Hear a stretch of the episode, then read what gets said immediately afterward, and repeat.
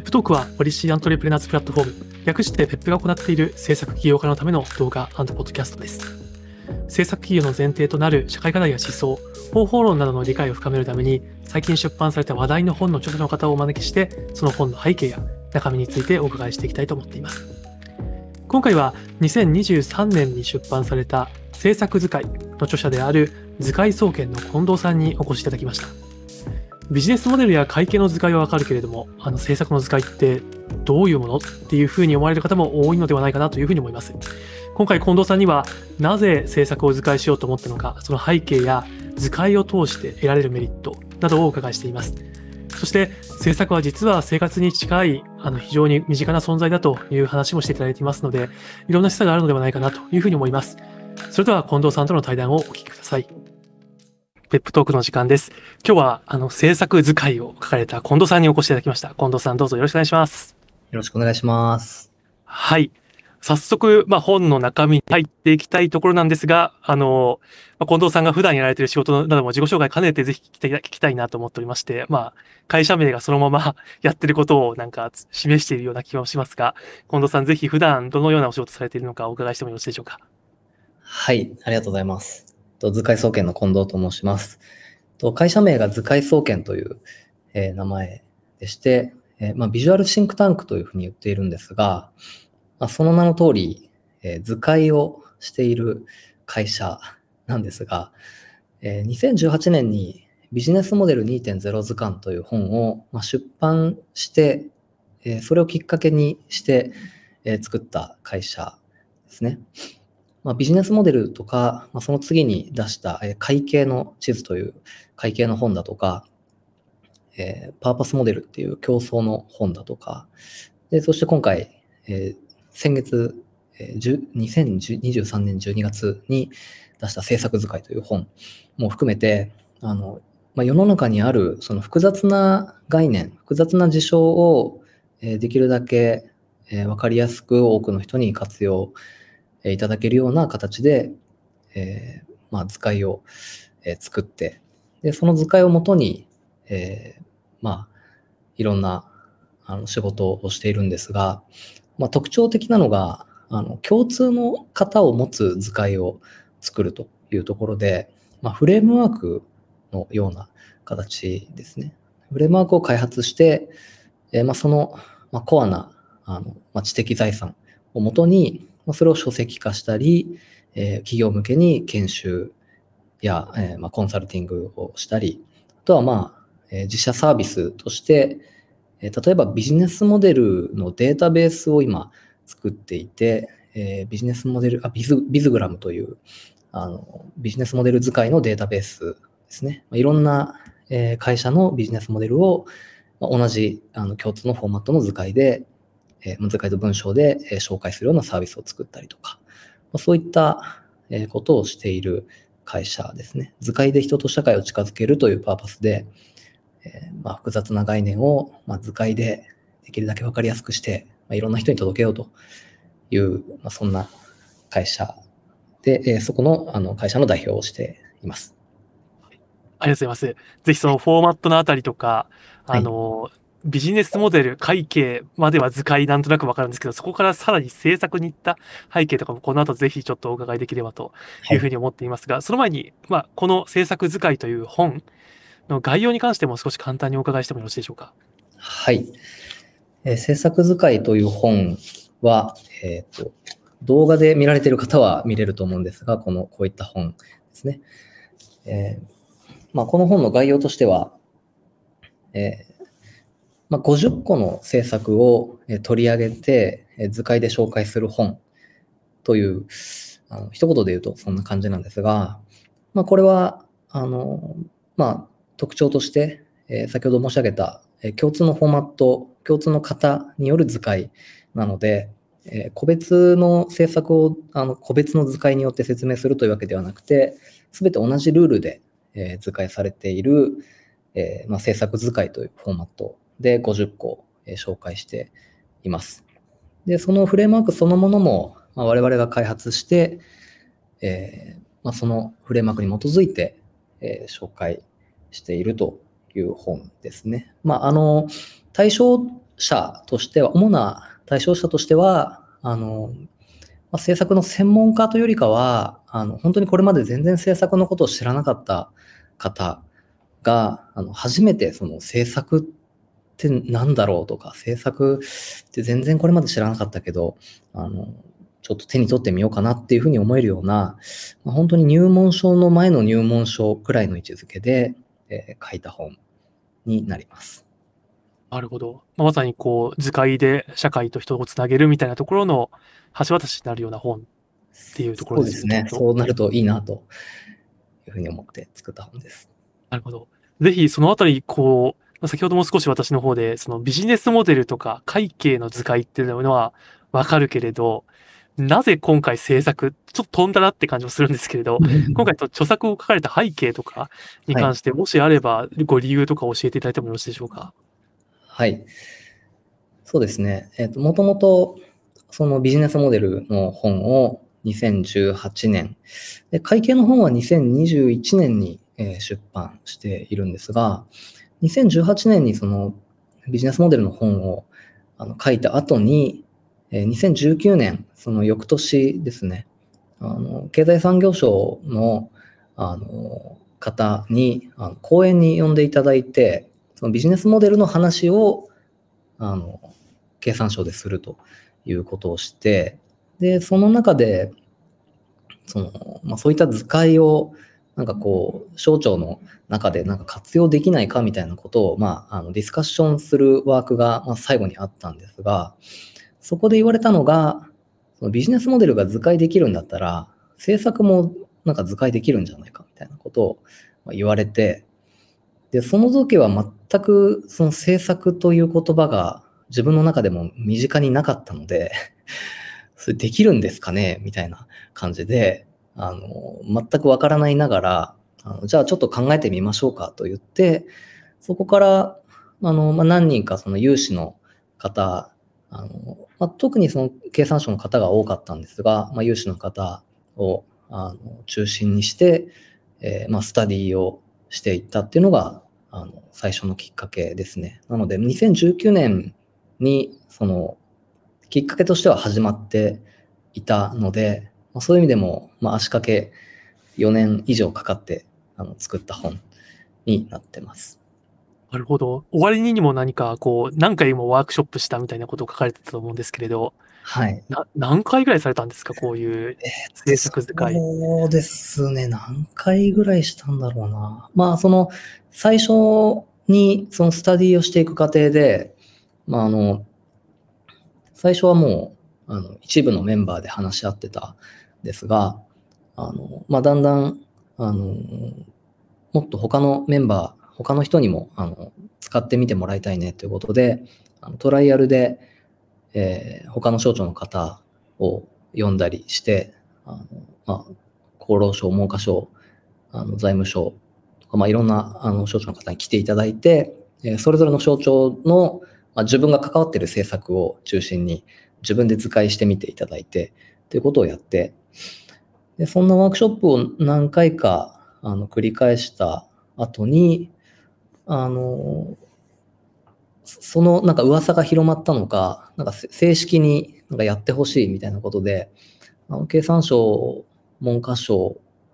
総務省では実際に呼んでいただいて、なんかある課の方々向けにその政策使いのワークショップをやってみたりとかしながら、そこでもなんか検証してってっていう形でやったので。あとなんか学生向けに東大の学生の方にお声掛けして、公共政策大学院の方は普段そういった勉強もされてるということで、そういった方と一緒にやったりもしたので、計何回でも2桁はやってるかなっていう感じですかね。その成果が今回の本にまとまってるって感じなんですね。そうですね。そこでいろいろワークショップやって得た意見とかも反映しながら、政策も反映しながら本にまとめていったっていう形ですね。いや、ワークショップでやっていた内容がなんか割となんでしょうね、そのまま使われてるのか、もしくはその書籍のにする上で結構見直したのかっていうとどうなんでしょうか？そうですね、そういう意味だとワークショップでその例えば書かれた図解とかっていうのがそのまま使われることはほぼなくてというか、一部その題材にした確かマイナンバーとかは総務省の方がワークショップの中でも書いてたりしたんですけど、改めて書籍化するときにはもうほぼ書き直しみたいな形で、そうなんですね、はい、図解も、文章も全部ほぼ書き直しっていう感じでしたね。多分皆さんに書いてもらうとフォーマット全く違いますもんね、図解と。そうですね、その場ではワークショップの中ではその図解のルールとかも共有することはするんですけど、ただ、書籍化する上ではその50個の政策を並べてみるので、もう少し厳密にルールを確認したり見栄えとか文言とかを確認したりするので、調整が入った上で書籍に入れたっていう感じですね。なるほど。ぜひこのあたりのその生まれるまでのプロセスとかワークショップの内容とかも後でお伺いできればと思うんですけれど、はい、ぜひ本に少しだけ帰らせていただいて、はい、その今回出された後、1ヶ月ぐらいしかまだ経っていないという状況ですけれども、はい、どういう反応が今まであったんでしょうか？そうですね。この政策図解という活動というか、それ自体は結構前からこういうのやってるよっていうことはノートとかで記事にしたりとかして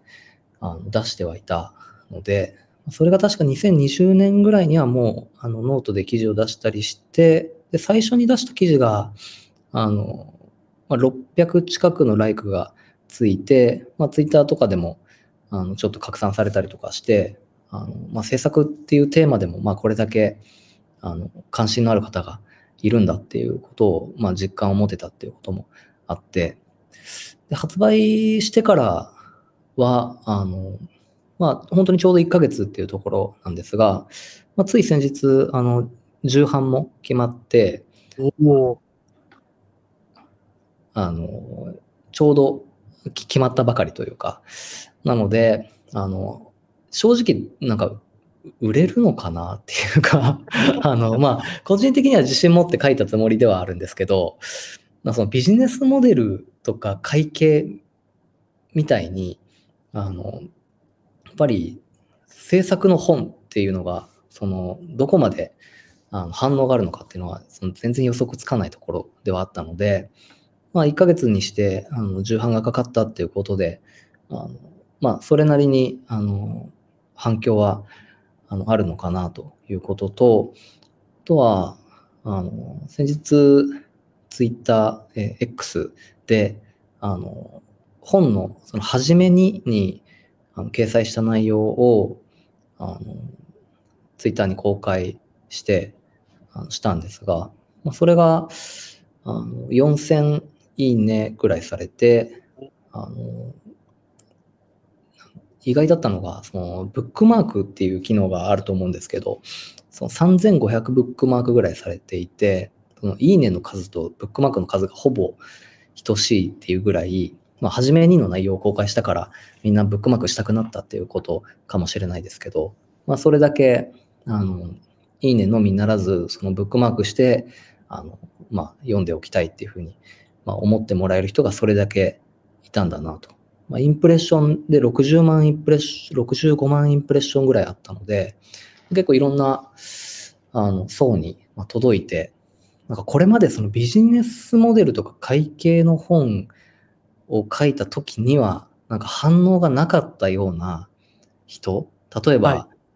い、なんか僕の個人的ななんかダンサーの友達とかなんかミュージシャンとかそういうなんかクリエイターって言われるような人たちもそうですし、ちょっといわゆるビジネスしてないような方たちも、その政策っていうテーマだとやっぱり自分も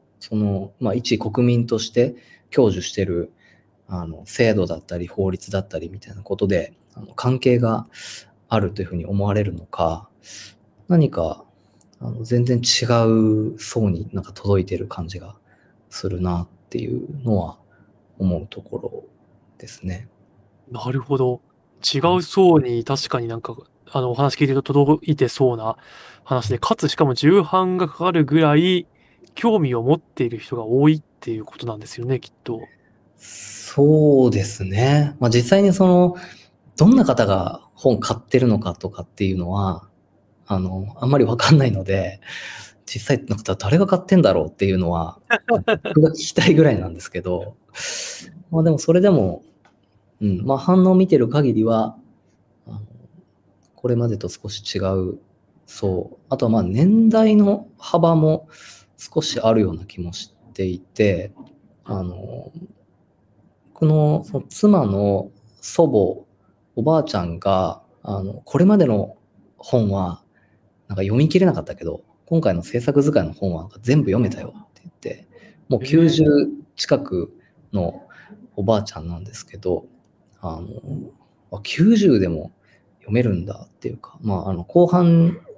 制作図解の本の中に出てくる後半には、まあ、年金の話とか介護保険とかまあ、そういった、まあ、ある意味関係してる高齢者の方でも関係している政策が出てくるので、なんかそのあたりはなんか自分ごとのようにして読めたみたいな形で、結構いろんな年代の方がまあ読める内容にはなってるのかなと思いました。なるほど。これまで読み切れなかったっていうのは近藤さんのこれまでの本の話。そうですね。僕のビジネスモデルとか会計の本とかは、なんかちょっとまあビジネスに、まあ、してないですもんねみたいな、してるわけじゃないので、はい、逆に制作は生活に近いからこそ読み切れるみたいな。そうですね。生活に直結している制作もやっぱりあるので、そういう意味では制作っていう言葉がどこかなんか遠いものとして、もともと自分自身が制作っていうのが全然何もこう身近に感じない言葉というか、なんか遠い世界のなんか誰かが考えてくれている何かみたいなぐらいのアバウトな印象だったんですけど、でも実は国民一人一人に関係しているすごい重要な考え方かなと思うので、自分自身がすごい知れてよかったので、そういった感覚がより多くの人に届くといいなっていうのは思いますね。なるほど。じゃあそんな今回いろいろ制作に関わり始めて50個選んでというふうな話だと思うんですけれども、特に思い入れのある図解、制作の図解とか、この本の中で読んでほしい制作の図解って近藤さん的にはどれなんでしょうか？そうですね。これ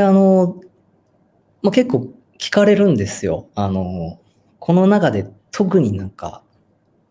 そういう思い入れのあるものとか読んでほしい制作ってありますかっていうふうに聞かれるんですけど、結構難しくって個人的に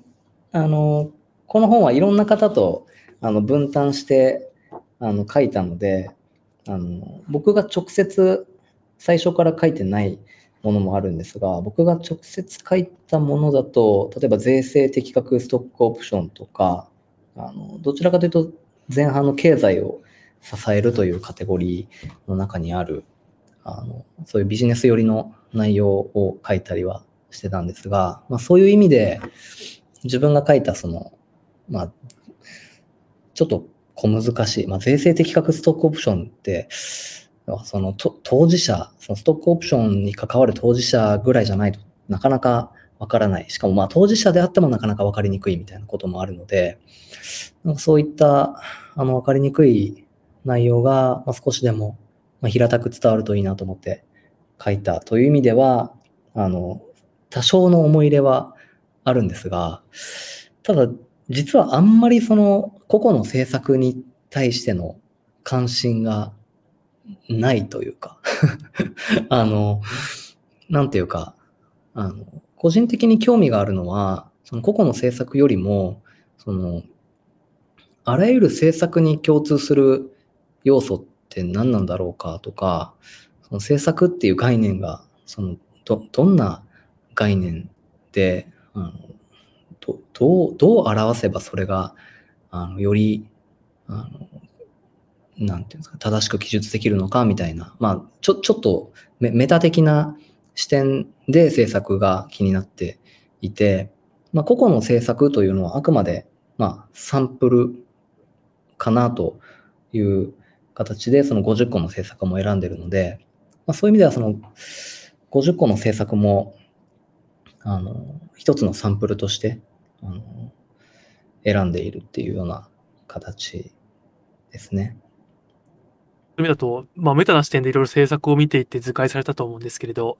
この図解苦労したなっていうのってあったりするんですか？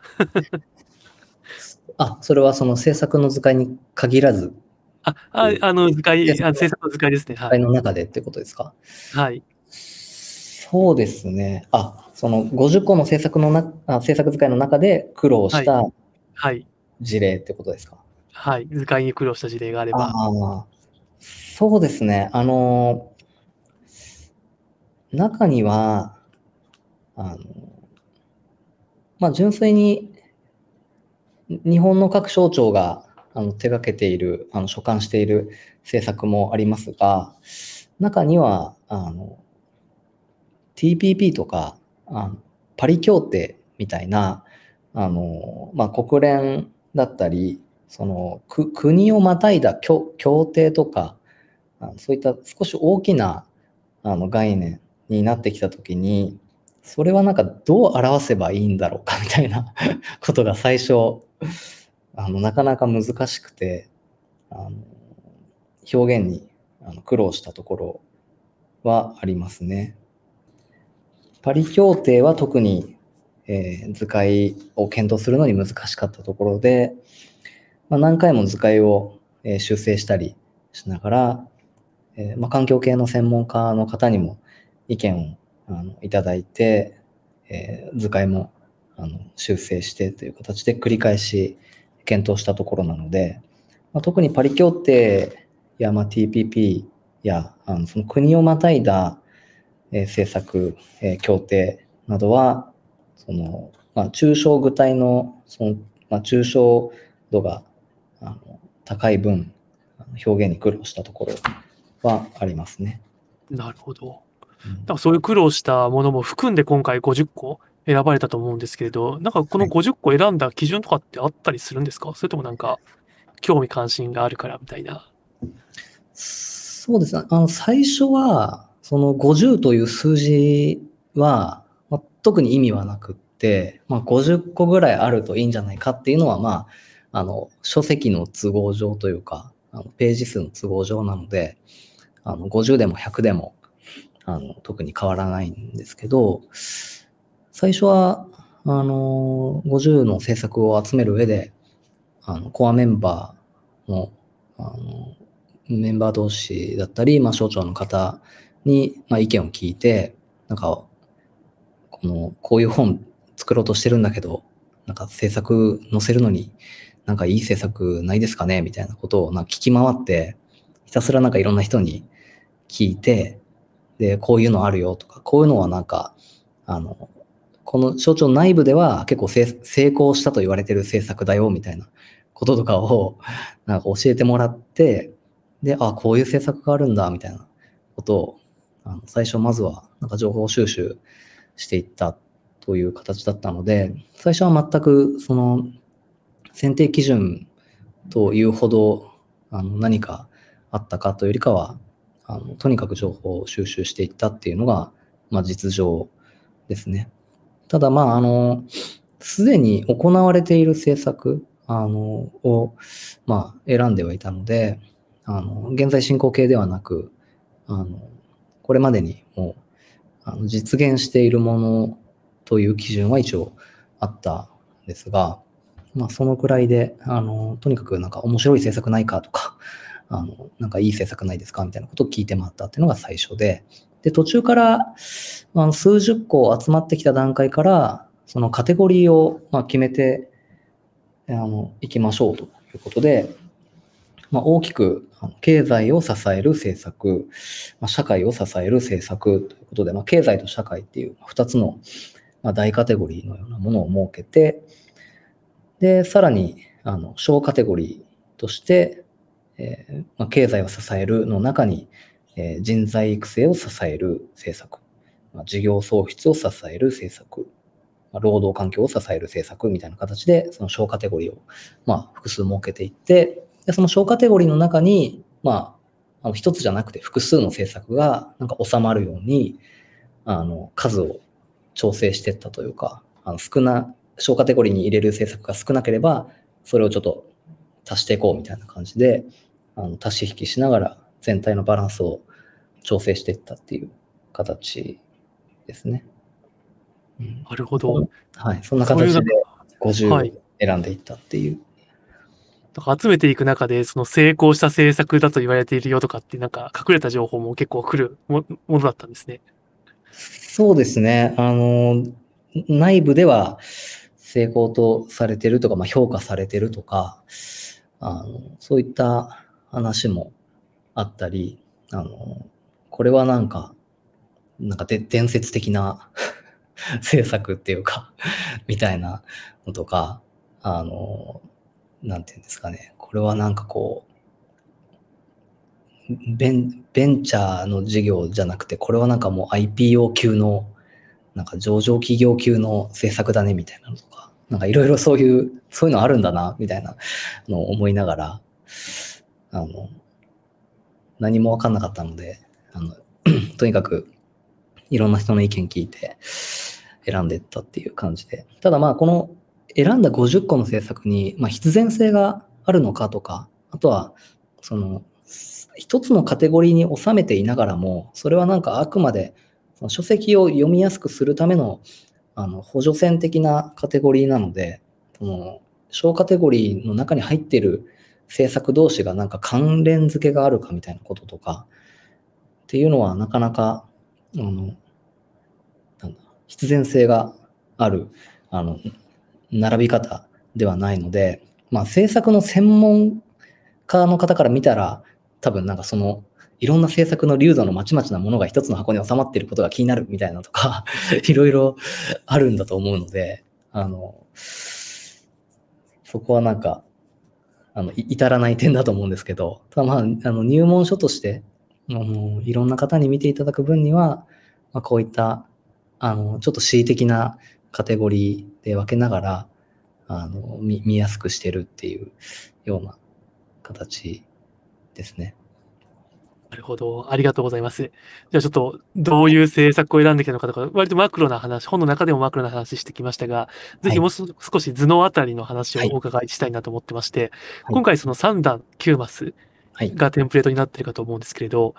こういうなんかフォーマット型に至るまでに、なんか試行錯誤とかされていたんですか？そうですね。最初、経産省内でそういう有志の方々集めて、ワークショップやっていきながらこう検証していったってことはあるんですが、ただもともとそのビジネスモデルの図解をもうそれがフレームワークとしてあって、それを応用して、政策の図解ができているので、ビジネスモデルの図解のフレームワークも、3×3 の、全部で9マスで、3段の構造になっているという、その大枠のルールは変わらずなので、細かく中身が配置するものが違うっていう形で、応用系でできているっていうものなので、そこまでその全く新しい何かを作るっていうよりかは、試行錯誤の回数は少なかったかなと思うんですが、ただ最初はそのビジネスモデルの図解を応用して作ることがそもそもいいのかみたいなことで、いろいろもっと全然違う書き方みたいなことを本当の初期は検討したりもしてたんですけど、ただ繰り返し書く中で応用した形で書いてみたら、意外と書けるねみたいなことで、まあ、図が修練していったっていうような形ですね。なるほ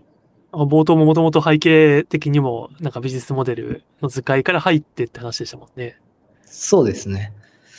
やっぱりビジネスモデルの図解はあくまでその、まあ、経済合理性を見るためのツールなので、そのお金がどう回ってるかっていうことを見る着眼点がすごい強いんですが、まあ、政策の場合はまた違う論理でがあるので、まあ、それも含めてその図解の中にそのまあ、上に対象者を置いて下に実施者を置く、で左に手段を置いて右に目的を書くっていう構造にして、まあ、その対象者が、まあ、いて、まあ、誰のためにその政策があるのかっていうことがまずあって、で誰に向けてどんな手段で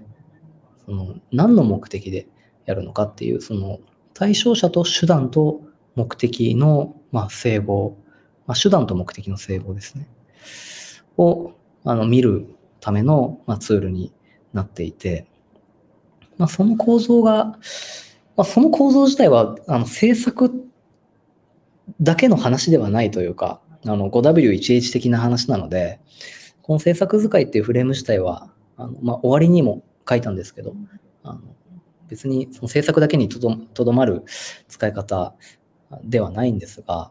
ただまあ政策っていうなんかこう摩訶不思議な、なんかこう難しいいろんな関係者がいる概念においては、なんかあえてその手段と目的の整合っていうのをやっぱちゃんと見ていくみたいなことが、そのまあ初学者だったりそのコミュニケーションをしていく相互の理解をしていく上では、なんかその原点としての手段と目的の整合をちゃんと見ていくみたいなことが大事なのかなっていうことで、結果今のフォーマットに落ち着いているっていうような形ですね。なるほど。その図の中で先ほどもビジネスモデルだとお金のやり取りで、なんかまあお金のマークがまあ関係性の中に入ってくるみたいな感じだと思うんですけど、今回まあ行為の矢印、アクションの行為の矢印と強制の矢印っていうところを、まあ、明確にこう使い分けてるっていうのが最初の方にあったと思うんですが、はい、それ以外にもこう関係性を示すなんか線の引き方の図案とかなんか案ってあったんでしょうか？そうですね。まあ矢印の種類については当初からその2つ、その行為の矢印と強制の矢印で、行為の矢印についてはまあ元からそのビジネスモデルの図解の時からあったんですが、その強制の矢印はビジネスモデルにはない、そのまあ法律とかそういったその何かしら誰かに何かをまあ強制することができるっていうのはまあ一つのまあ政策上の一つの特徴なので、まあその強制の矢印を設けたっていう経緯はあったんですけど、まあ検討している過程では最初お金の流れも表示してたんですよ。お金のなんか金マークのアイコンみたいなこともつけたりして、矢印の上にお金の流れみたいなことも最初は書いてて、それはビジネスモデルの図解から踏襲してそのまま入れてたんですけど、まあ、ただ途中でそれをやめて純粋なその行為の矢印と強制の矢印だけにしたっていう経緯があるんですけど、なんかお金の流れを入れてしまうと、まあ、入れることで分かりやすくなる側面もある。なんかこの政策においてどこにどうお金が流れてるのかみたいなことを見る意味では、お金の流れをまあちゃんと可視化するっていうこともまあ大事かなと思って最初は入れてたんですけど、ただお金ってすごいなんか情報として強いので、お金の流れを入れてしまうとお金の流れへの注目がすごい強まってしまって、まあ、政策の図解って必ずしもその経済性だけに着目する政策ばかりじゃないので、まあ、途中でそのお金の流れについては、まあ、取って、まあ、少しプレーンな表現に寄せたっていう経緯は一応ありますね。なるほど。そうですと、なんでしょう。そういう政策を図解していく中でお金の流れもあるけど、あえて省くとか、なんかその図解していく中で、近藤さんご自身が、なんか政策について気づかれたこととか、そういうのってあったりするんでしょうか？そうですね。いや、本当に、政策についてはもう、何にも知らない赤ちゃんみたいな状態から始まったので、一つ一つ、学びだったんですけど、やっぱり手段と目的の整合を見ていくっていうことが、一周回ってやっぱり重要だなって思いつつも、ただ先ほどパリ協定と TPP みたいな風に例でお話ししたように、逆に大きな政策もあれば、小さな政策もあったりして、その規模の違いだったり、あとは、手段と目的の整合を取るといっても、その目的もその通常は一つではない、様々な関係者の様々な目的が絡み合って、その政策ができている。だけど政策使いには一つの目的として、なんていうんですかね、大きな目的を書いている。で、それはそれで一つに、集約することも、分かりやすくするための一つの、手段ではあるんですけど、その目的ってやっぱ階層性があるというか、より大きな目的から、それに包含される小さな目的もあって、でそこに大きな目的を達成するために、政策が紐づいているっていう側面もあると思うので、なんかそういった今回のその政策使いで、最低限本当に政策のことを知らない人が初めて政策について触れるときに、この政策ってこういう政策なんだっていうことを理解するためのツールとしては、ある程度可視化できたかなと思うんですけど、なんかその政策の奥深さみたいな、その複数の目的が入り乱れて、いろんな関係者との利害が調整されて、ようやくその一つの政策っていうのが生まれているっていう、そのなんか奥深い味わいみたいなことが、今の政策使いでは、そこまで表現していないというか、その範疇外になってしまってるので、なんかそのあたりをもう少し、図解というか、解きほぐしていきたいなっていう気持ちがより強まったというか、いろんなことが学びになる中で、その自分自身の解像度も上がっていって、ここまでは書けたけど、なんかこっから先書けてない領域がすごい大きいなみたいなことで、政策の奥深さをすごい実感したような、そんな執筆過程というか、やっぱり知れば知るほどなんか奥が深いなっていうと思いましたね。そうですよね。なんか終わりにも書かれてますが、かなり写生しているみたいなことを書かれてたと思いますが、やっぱ奥深い政策。奥深いですよね。本当に。そうなんですよね。ちょっとしたルールでもなんか、この、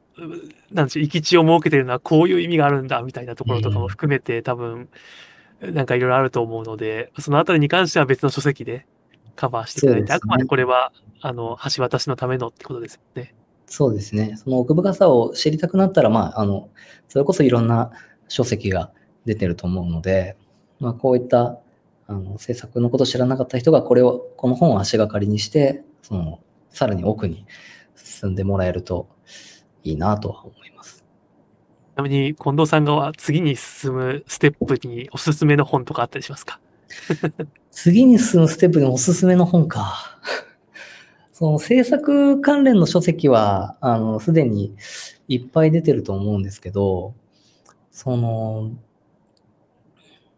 やっぱり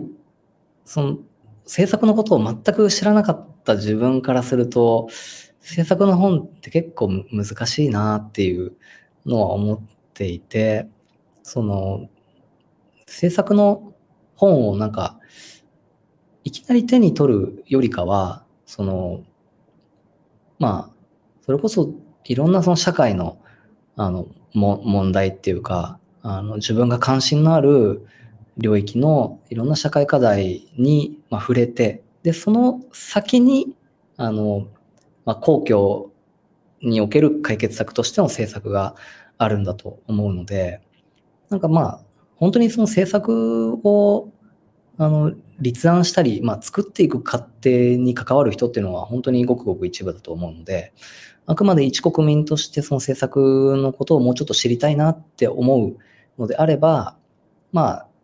この本の次にいきなり政策の専門書に行くとなんか挫折する気がするのでもう一歩先にいろんなその社会、自分の関心のある社会課題にまつわる本を読んでいくっていう方が個人的にはいいかなと思いますね。なるほど。もう本当に具体的な社会課題があって、そこに対するおそらく紐づく政策とかも見えてきますもんね、具体的な。そうですね。そういった、個人的には例えばなんかジェンダーギャップとかそういったところには少し関心があるんですけど、本の中でも男女雇用機会均等法とかそういった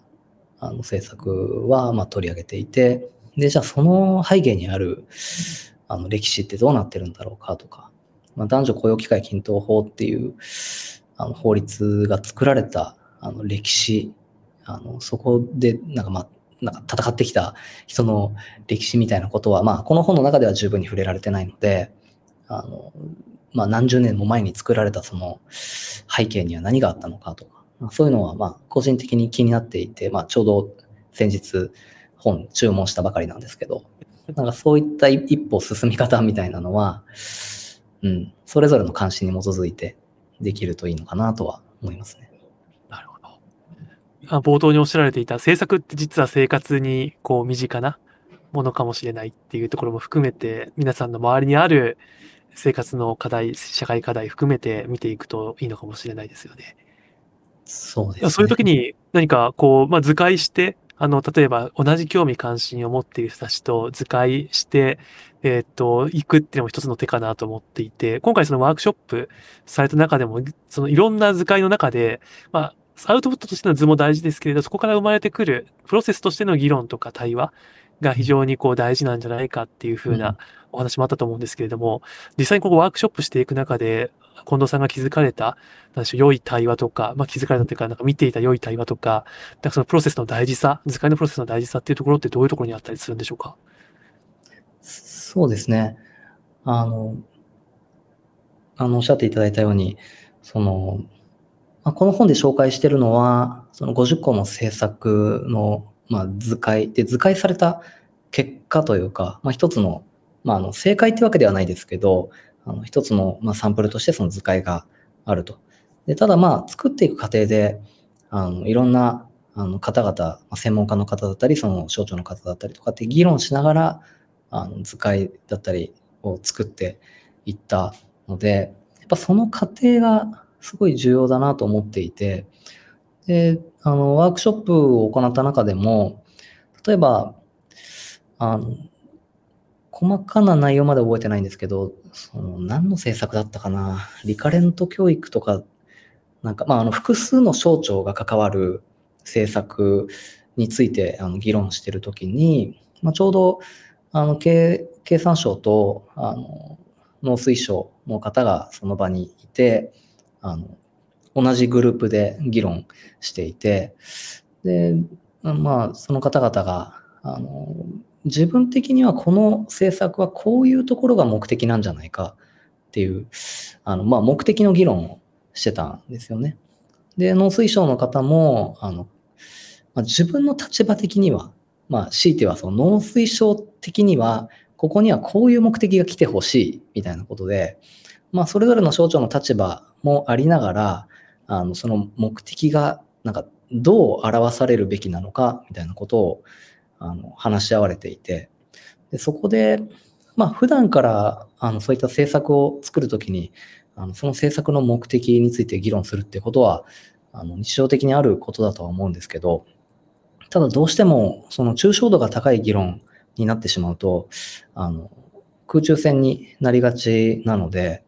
そこでホワイトボードを使いながらその政策の図解をして、この目的のこの部分はこういうところとつながってるからこういう目的がいいんじゃないかとかっていう、その図をもとにこう議論ができていた様子を見たときに、やっぱりその、政策と、図解っていう、政策っていうなかなかその空中戦になりがちな抽象度の高い議論が多いテーマこそ、その図解っていう目に見える可視化をしながら、その地に足つけた議論っていうのができるツールがあると、いいんじゃないかっていうのは、その議論してる過程ですごい実感したことで、こういった議論がその時はあくまで違う省庁の方同士が議論されてましたけど、これが省庁の方もいれば他の専門家の方もいれば、もう一国民一市民の人がその場にいたりして、ここはこういう目的のもとにやるべきなんじゃないかとか、そういったことをその一つの図解を見ながらいろんな立場の人が対話できるような場面っていうのが増えていくといいなと思ってます。なるほど。図にまとめる過程でそういう議論は絶対起こりますし、今回型を決めてるがゆえに目的をちゃんと話さなきゃいけないみたいな、なんかそういう強制力がある中でいい議論が生まれてくるっていうところなのかなと聞いてて思いました。そういう意味で今後、近藤さん、この政策図解、どういう展開をしていこうとお考えなんですか？これ本にはまとまりましたけれど。そうですね。本という形で今回、出したんですが、紙で出さないといけない以上、先ほどもちょっと触れましたが、その過去の政策を取り上げるっていうことしかなかなか、できなくって、書籍にする以上、すでに実現したものを、取り上げていたんですが、ただやっぱり、本当にこの政策図解が進化を発揮するのって、その過去の政策以上に、その今現在進行形で議論されている政策こそ、その可視化して、いろんな人がその政策について意見を述べて、自分はこう思うっていうことを、世論を反映して、それが結果的にその政策、より良い政策につながっていくってことができるといいかなと思うので、そういう意味では、その現在進行形で今動いている政策の可視化は、まず取り組んでいきたいところですね。で、実際、そういう話も今、少しずつ動いているので、そこはまずやっていきたいところですね。あとは政策に限らず図解総研としては、いろんな図解に取り組んでいて、こういった複雑なテーマ、いろんな社会的なイシューをどうやって可視化するとより多くの人がそこに参加できたり、人と社会を近づけるようなみんながみんなその、関心を持たずに何でもいいやっていうふうに自分たちがその民主的なプロセスに関わらずに日々が過ごされていってしまうよりかは、もっと主体的に一市民一国民がもっといろんなことに社会に主体的に関われるような、そういったことを図解によって動かしていきたい、実現していきたいなと思うので、そういった図解、フレームワークの開発っていうのはこれからも